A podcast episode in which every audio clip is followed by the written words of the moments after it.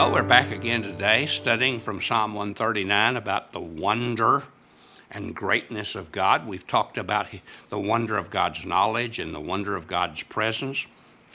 Now we want to talk about the wonder of God's power. And beginning in verse 12 of Psalm 139, we read this Even the darkness will not. Well, let's begin with 13. For you created my inmost being, you knit me together in my mother's womb. I praise you because I am fearfully and wonderfully made. Your works are wonderful. I know that full well. My frame was not hidden from you when I was made in a secret place. When I was woven together in the depths of the earth, your eyes saw my unformed body. All the days ordained for me were written in your book before one of them came to be. How precious to me are your thoughts, God. How vast is the sum of them. Were I to count them, they would outnumber the grains of the sand. When I awake, I am still with you. The psalmist is declaring the power of God. The power of God, He is omnipotent. That's the technical theological word. And there are many examples. Creation is one, the resurrection of Christ is another, but just the miracle of conception and birth. The psalmist says there's a wonder about that, the amazing thing that you're formed in your mother's womb.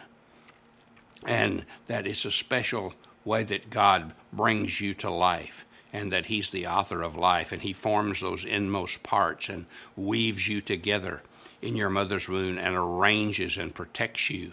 And He, he provides for you the different body parts a heart that's the size of a fist that can pump blood 24 hours a, day for, for 70, 80, 90 years is truly amazing. 150 million gallons of blood pumped by that little fist pump, fist sized pump that is, is, has such elasticity and such endurance and such amazing power. That's God's power. That's God's creative power.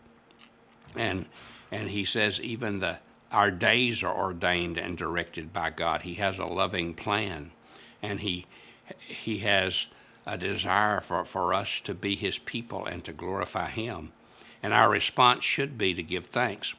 And that's what the psalmist does when he says, We are fearfully and wonderfully made. We should not complain about the fact that we're not like someone else, that we don't look like someone else, or we don't have the abilities of someone else, or uh, there's something about someone else we wish was ours if we just look within and see what God has done in making us, how special we are, and that we have been created uniquely to be His, and that there's no one in all the world quite like us. There's no fingerprint like us. And we are different and special, and therefore we should rejoice in that, and we should praise God for that, and we should make that something really special in our lives. But so often, we see someone else who may be more handsome or more beautiful and we wish we were like them, or see someone else who is more successful and we wish we were like them, instead of making the most of who we are. You see, it's not so much what you do, it's what you do with what you have. It's what you do with who you are that matters to God. And God says, if you take what you are and what I've given you, and you allow me to use you and allow me to work through your life and make the most out of your life, you have been totally, totally successful. You may not be a multimillionaire, you may not be renowned and known throughout the world, but that does not matter. If you fulfill your purpose, then that's what matters. There's also the wonder of God's judgment here in verses 19 through 24. And this is really interesting because we don't normally look at things like this very much. But listen to what he says If only you, God, would slay the wicked, away from me, you who are bloodthirsty. They speak of you with an evil intent, God. Your adversaries misuse your name. Do I not hate those who hate you, Lord, and abhor those who are in rebellion against you? I have nothing but hatred for them. I count them my enemies. David is actually praying for God's judgment upon the enemies of God because they are his enemies too, but they're God's enemies. They hate right, they don't like truth. And David's word hate here is not the sense of, you know, a morbid kind of hate uh, a kind of grudge. It's not that. It's a desire to see God work His perfect will in the world. And to do that, He cannot allow evil people and evil things to stand. And, and David knows that. You see, judgment is a part of God's nature as much as love. A lot of people believe firmly in His love, but they don't believe in His judgment. But you see, love without judgment is really not love. It's kind of a superficial, syrupy something that doesn't make any difference. And if, if there is no judgment upon sin, if there is no judgment upon evil, then God cannot be God because God is perfect. And and then and then he prays this prayer at the end Search me, O God, and know my heart. Test me and know my anxious thoughts. See if there's any offensive way in me and lead me in the way everlasting.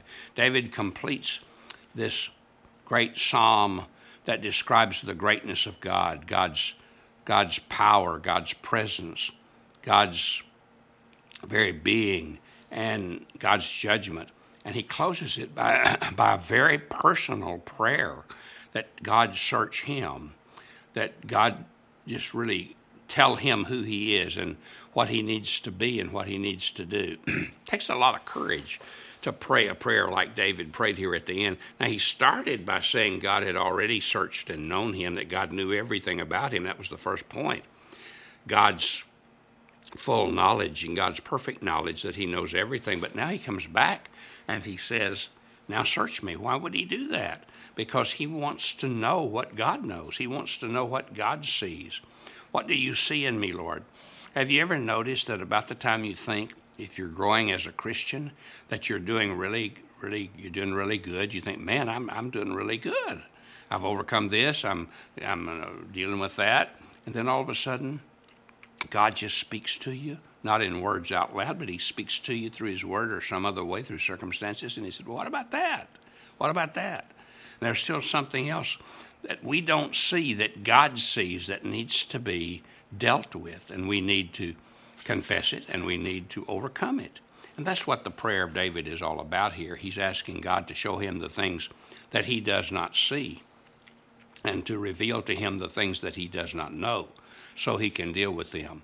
You see, the person who really wants to walk with the Lord is not somebody who just casually prays every once in a while, Lord, forgive me of my sins, but it's somebody who says, God, show me where I'm failing, show me where I'm not measuring up, show me where in my relationships with other people or my family.